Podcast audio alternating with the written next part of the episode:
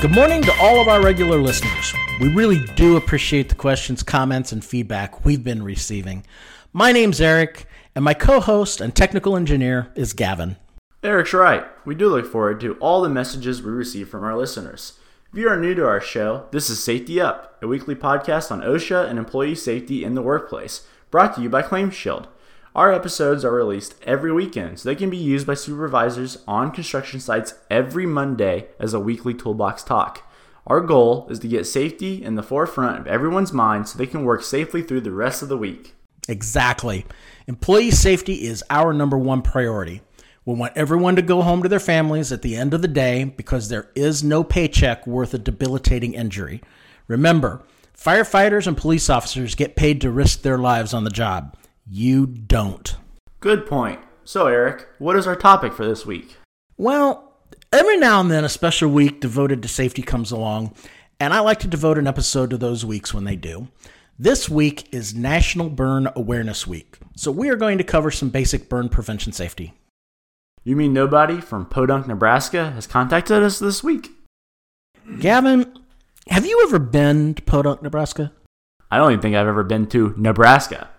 Okay. Ever seen Stephen King's Children of the Corn? Nope, I'm a young millennial. Oh, dear God, help us all.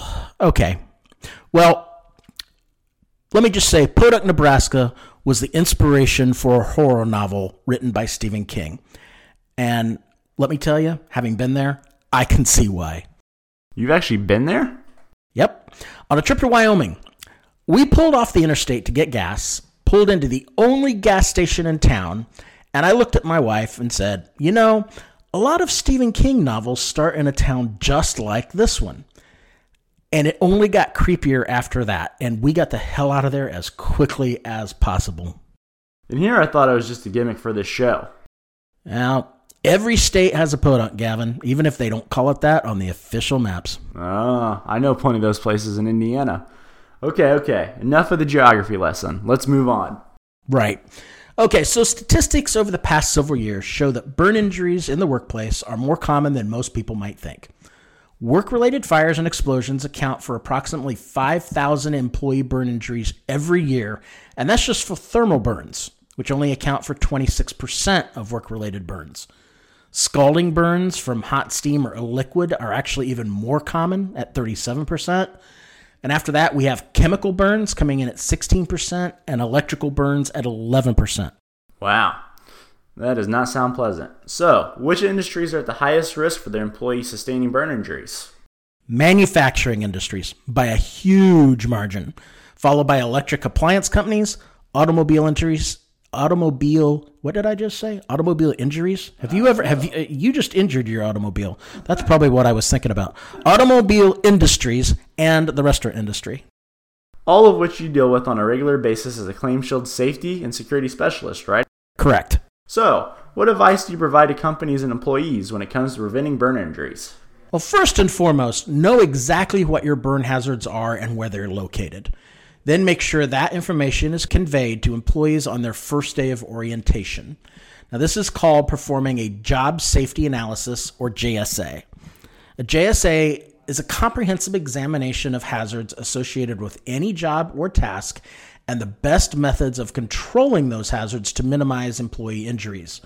These should be conducted by the company's safety director or by a third party safety specialist who has the training and experience to recognize hazards and implement hazard controls.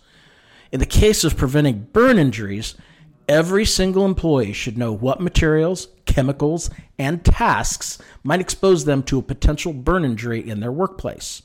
They should know where those hazards are located and avoid those areas if they don't have a specific need to be there.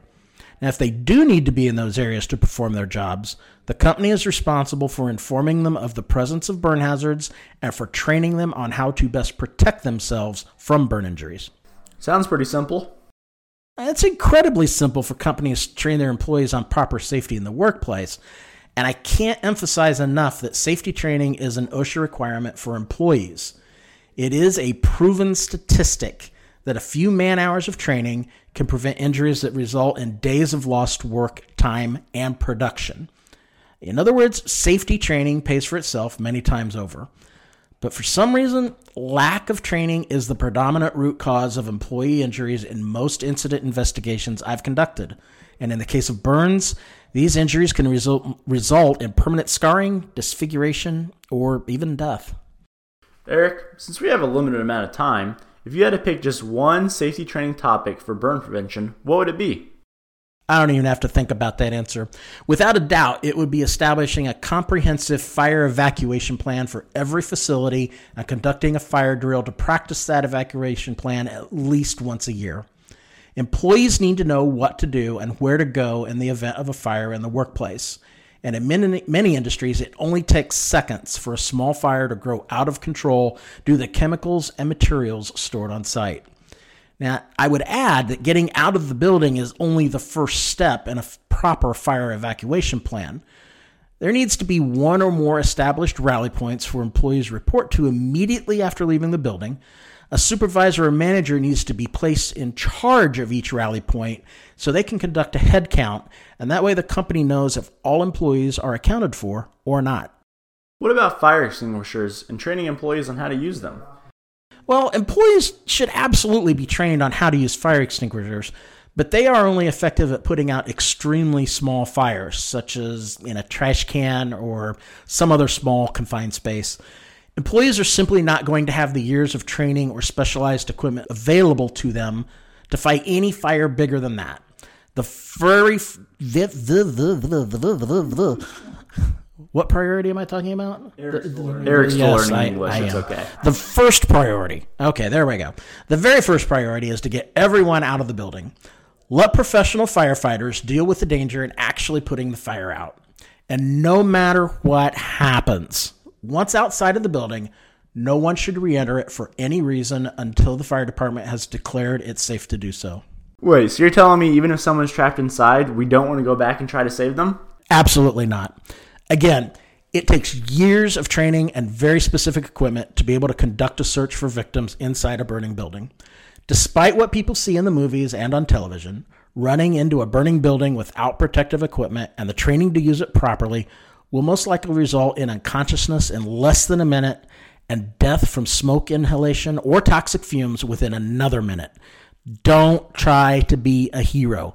All you're going to do is, is increase the body count. Sounds terrible. You're just a ray of sunshine today, aren't you? I was not hired for my bright and bubbly personality. Trust me, we know. Well, that just about does it for this episode of Safety Up. Remember, you can reach us with your comments or safety questions at our email, safetyup at claimshieldpro.com, our Twitter at claimshield, or our Facebook page, facebook.com slash claimshieldpro. We'll pick one question from those we receive, and that will be our safety topic for the week. And we guarantee to keep your identity completely anonymous. We also consult with businesses of all sizes on a regular basis regarding employee safety and OSHA regulations, and employee training can be a part of that. And that is what I enjoy about my job the most. Safety training can be both fun and productive. So if you're interested in talking to us about that, please contact us. Until next time, everyone have a great week and remember to work safely.